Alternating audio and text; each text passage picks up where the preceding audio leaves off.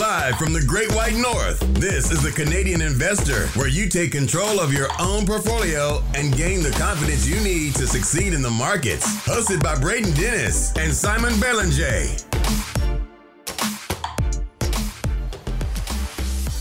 The Canadian Investor Podcast. Today is August 25th. I am Braden Dennis, joined by Simon Belanger. We got a jam packed episode today for you guys.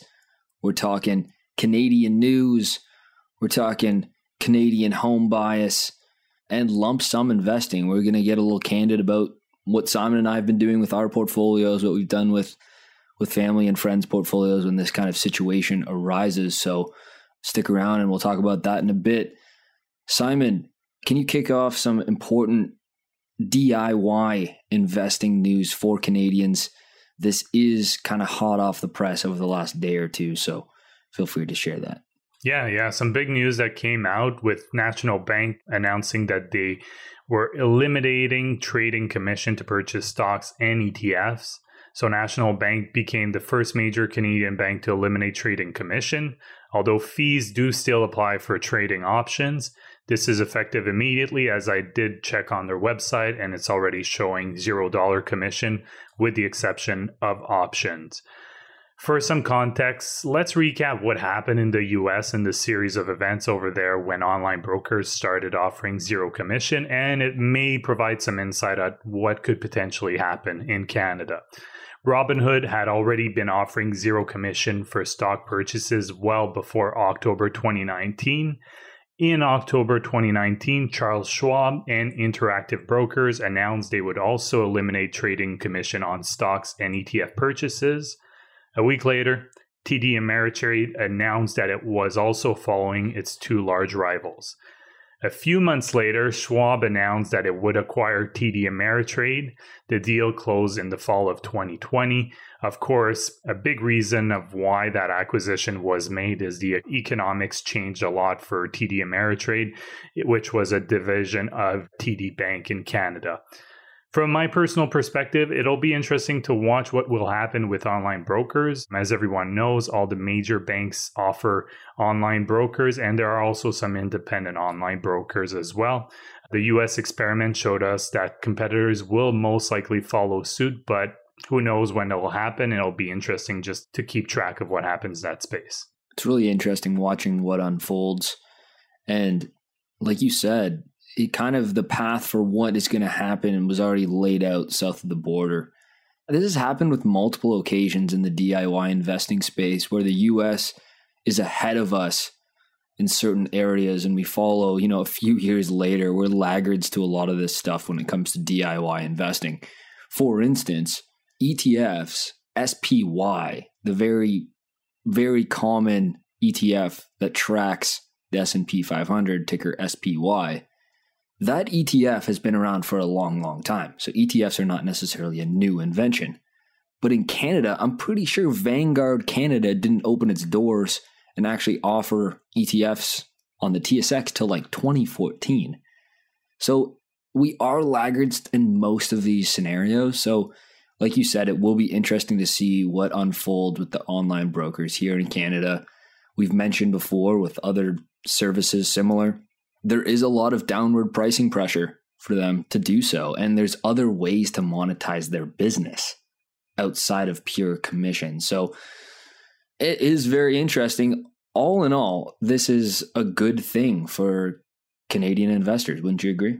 Yeah, yeah, a very good thing. And I'm just thinking when I started investing when I was 19, 20, the fees were just so high and it was a percentage of i think there was an amount on the like a minimum amount and then it could go up depending on the order size. There was all these different things. It really got much simplified over time, way better fees for people to do it. And obviously, if you compare it to even before online brokers, the fees were even higher back then, the days of Peter Lynch and all that before the, the internet was there. And I was going to add as well the one place where Canada seems to be, well, is faster than the US is those Bitcoin ETFs. In the US, they still haven't approved any. And in Canada now, we have quite a few of them. So that's been one space, but I think you're right general rule, Canada tends to be a bit behind the US when it comes to that. Yeah, good point. But the crypto ETFs. All right. On the same similar tune, I'm going to have a quick segment on Canadian home bias. Canadian home bias is a term referred to when Canadian fund managers and Canadian self directed investors are overweight Canada. And I get it, we're very patriotic people. It's a wonderful country, very happy to live here. But we are overweight our own businesses. And there are some problems with that from my perspective and many others' perspective that I'm going to go into. So, to give you some stats here, this is done by Vanguard Canada, these stats. The report actually came out in 2018, but I figured I'd pull it up for you guys here. So, 60% is the portion of Canadian equity portfolios made up of Canadian stocks. So, of a Canadian equity portfolio, and when I say Canadian, I just mean a portfolio that is owned domestically. It's not necessarily set out to track Canadian stocks. Maybe it is, but this is looking across all of domestic portfolios. 60% of them are made up of Canadian equities. Okay. Now, they say, okay, if we back out that Canada's weight in the global equity market is 4%, back that out, we come up with about a 56% Canadian home bias for domestic portfolios. So if, if we look at what is made of the Canadian index, like what are the companies inside of the index, 37% of the top 10 names make up the index. So the top 10 names of the Canadian markets by market cap, so the 10 largest businesses in Canada make up 37% of the equity market. If you look at from a world perspective, the World Equity Index, the top 10 names only make up 7%. That is a huge difference, 37% compared to 7%. So, if you look at the companies inside of the index, you are overexposed to financials, energy, and materials. I mean, that's not really a surprise, right? Like our businesses are, from a market cap perspective, big banks, energy, and materials. So if you have now 70% of the Canadian equity in financials, energy, and materials, 70%, that's a lot. You're not actually that diversified if you own a Canadian equity index ETF. And then you're going to be pretty much underweight everything else, especially tech, especially healthcare, and especially consumer staples. So, the bottom line here, and what I'm trying to get at, is you have to have a global view with your portfolio. I know it's easy to own some of the smaller companies that are listed here that you know well. That's great. You might find some alpha there, you might generate some great returns. I've done wonderfully with some Canadian businesses, but you can't just be biased on the Canadian index.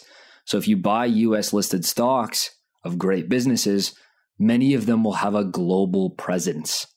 And so I, I believe that owning US listed stocks on top of your Canadian listed stocks will diversify you and probably get you better returns. Because if you were to look at the index returns over a long perspective, Canada has underperformed for the reasons that I've mentioned. You've been overweight energy and materials and underweight tech that's the biggest difference in in performance over the last 50 60 years between the two indexes yeah, and uh, a couple of things I wanted to add to that. So I don't think it's specific to Canada. I know I've read that being the case in Australia as well, which is a similar type of country to Canada. Same same type of thing you're saying. And I think for me, I'll push it even one step further. Is just to make sure when you do invest, whether it's Canadian or US companies, you understand their operations because some may receive most of their revenue domestically so very dependent on canada but other businesses may they may only have a small portion of their business in canada and the rest is worldwide. So that's something to keep in mind and making sure that you know the business you invest in canada.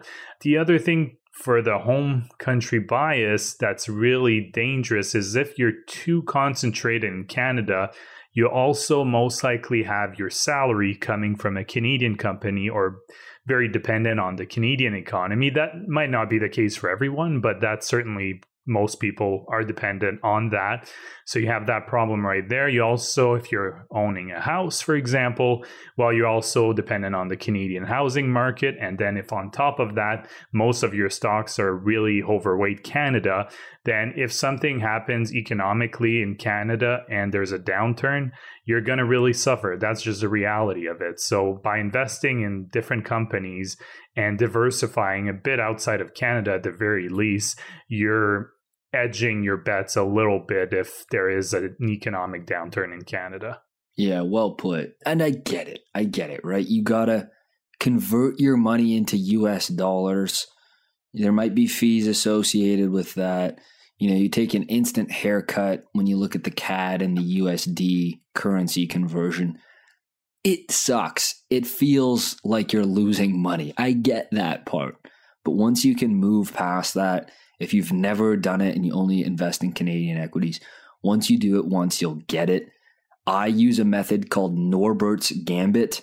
I have a guide on how to do that on my website. Simon, maybe a good time to link it again in the show notes. We've talked about this guide many, many times, but if you're moving more than like a thousand, two thousand dollars into US dollars on your brokerage, this is the way to go from my perspective. It takes a little bit of work, but you might save 40, 50, 60, much more depending on how much you're moving in currency conversion fees. And keeping your fees down is something you can control and something that we always recommend. Yeah, and I guess probably the last thing. If you're too lazy and you don't even want to do that great method that Braden just talked about, and I've used it before and followed his guide, by the way, and it is great, very easy to use. At the very least, there are some Canadian listed ETFs that track US indexes, that track worldwide indexes. So make sure that you, at the very least, you know, get some exposure to those to get that exposure outside of Canada. Yeah, in a few clicks of a button, you could buy a world equity index ETF. Yeah. And boom, like that's so easy. I mean, 50% of it will be in the US. Maybe Canada makes up, if I was to guess, maybe less than 5%, percent mm-hmm. maybe yeah. 3%. If I was to really guess, oh uh, yeah, without having without having it in front of us, but there's ways to do it. There's no like what I'm trying to say, and there's no excuse not to do it. Mm-hmm. All right, moving on. Let's talk about lump sum investing. So, the reason that this topic has come to be is I've been talking with Simon back and forth about deploying my LIRA. So I have a locked in retirement account. Now, I'll get into why I have one of those in a second. So I just want to preface this, all of this with I threw the whole thing in Constellation software, literally the entire thing. and you're like, you're like, whoa. Now, I do not recommend you do that because you cannot borrow the conviction that I have. So that goes with anything on this podcast. If you hear it and then you see a drawdown in a certain position, it doesn't work. You can't just be like, oh, I heard it on this podcast because every stock moves up and down. There's volatility in every single security.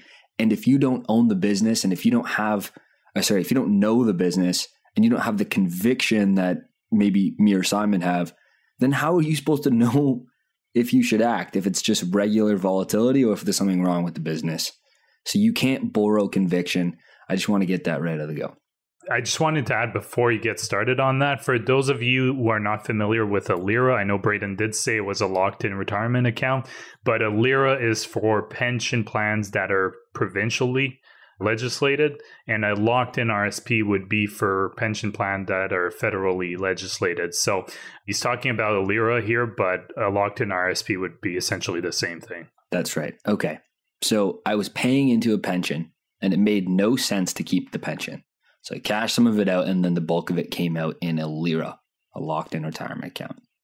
So it's a big chunk of change. How do you deploy it? So I have this LIRA all in cash that moved into my brokerage Questrade as of August 1st. That's when it showed up.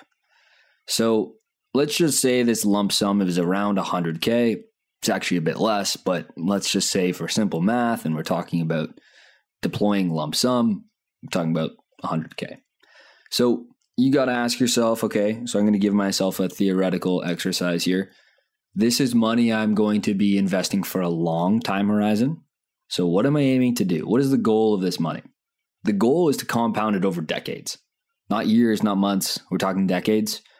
When I'm talking about decades, I'm talking about investing in great businesses, defensible positions, wide moats, pricing power, and long runways for growth.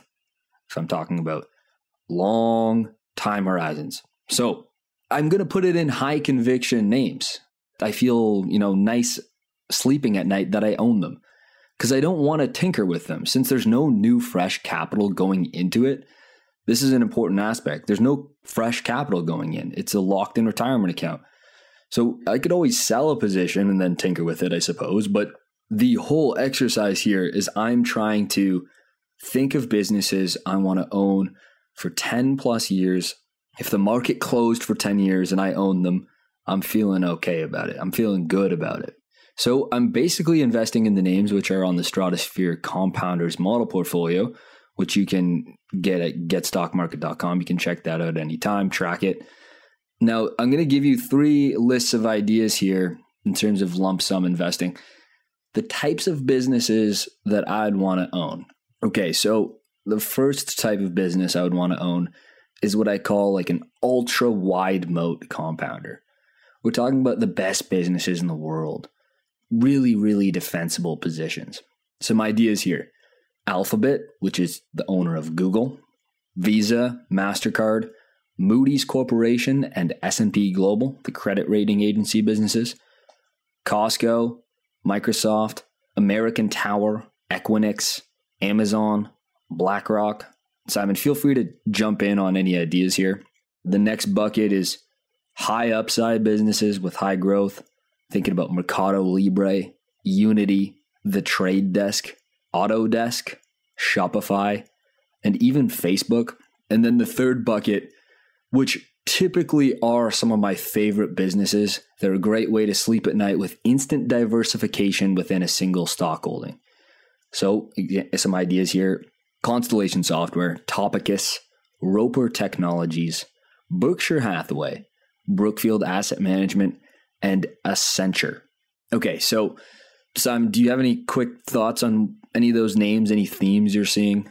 Yeah, I mean, I, am not surprised because I, I, know you like all of those businesses, so uh, I definitely would the have. The ones uh, I talked about. Su- yeah, yeah, I'm I was just checking, making sure you talked about Constellation Software after you said you put it all in there, but you did. yeah, I had to mention it. Yeah, for me, I mean, those are all great businesses. I don't. I own some of them. I don't own all of them, but I did use when I had a LIRA myself a couple of years ago. I had a similar approach, although a bit different. So I kind of use more like dividend stable growers as the foundation of my portfolio.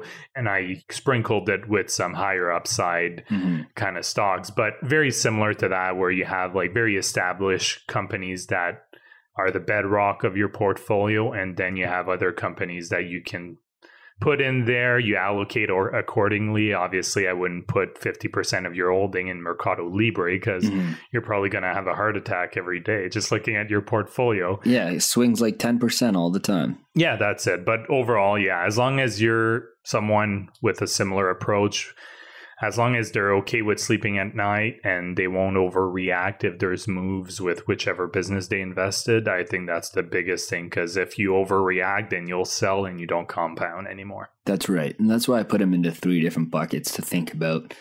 I wouldn't throw 100% of my portfolio in any of the buckets other than the high performing conglomerates. And the reason for that is those businesses I mentioned own hundreds and hundreds of companies sometimes within each of those names. So that's why I feel comfortable doing that. You're basically handing over your money to a capital allocator, like investors of Berkshire Hathaway. You know, you're investing, you give your capital to Charlie Munger and Warren Buffett to deploy for you. Okay, so the whole purpose of this section was how do you deploy it? Those are some ideas, but so this is not investment advice. This is just theoretical. Let's say it's 100K. Deploy it over a year or more. You have to be patient. And the reason for that is there are market drawdowns and market timing. Humans are horrendous market timers. It's a terrible idea. It never works. So let's say you do it over a year, every three months, quarterly.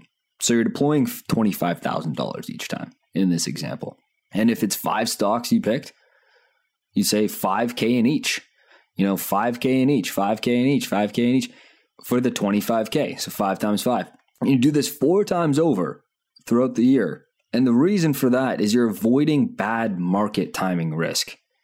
And then boom, you have your 100K deployed, but you have to be patient because, oh, deploying it over a year, you know, that sounds easy on paper. And then a month later, two months later, you start tinkering again. You just can't do that. You gotta be patient, just like everything with investing. Patience pays off. It's the most profitable way to deploy an investment portfolio is always be patient. Yeah, well put. I mean, for me, I did it for my parents. They had a lump sum when I got them to ditch their financial advisor who was putting them in 2.75% mutual Ooh. funds. Oh, yeah, God. About, uh, I think it was about five years ago at this point, and so they had a pretty substantial sum of money. So what I did for them, if I choose your example of 100k to invest, let's say you have 10 businesses, you want to invest 10k each. So what I did was a whole schedule for them, easy to follow. That way, there's no thinking behind it. You just follow that schedule. So week one, you invest the first portion of the first business. So if it's 10K for each business, you invest, let's say 2,500. Week two, you invest 2,500 in the second business, and then you continue like that until you've put 2,500, sorry, in each businesses. And then you repeat for a second round, and then you repeat for a third round, and then a fourth round for your last installments. That way, it gives you something to do every week. You get to buy a stock every single week, and it obviously dollar cost average because you won't buy the same stock for another 10 weeks afterwards. So that's a way very similar to, to what you were saying, just a different approach. But if some people like to tinker in their portfolio at least once a week, that would be a quick fix right there. You buy that one stock, you buy that other stock the next week. You have a schedule, you remove all the emotion or the guesswork out of it. You're like a machine, basically.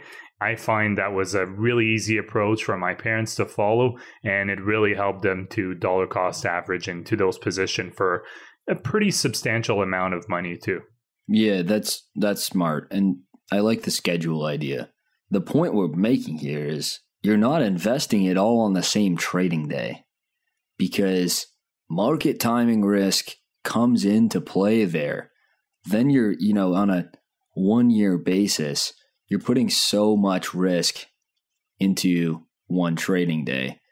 And I don't think that's a particularly smart idea. Now, if you're talking about long, long time horizons, it might not make a huge difference but you are protecting yourself from what you don't know.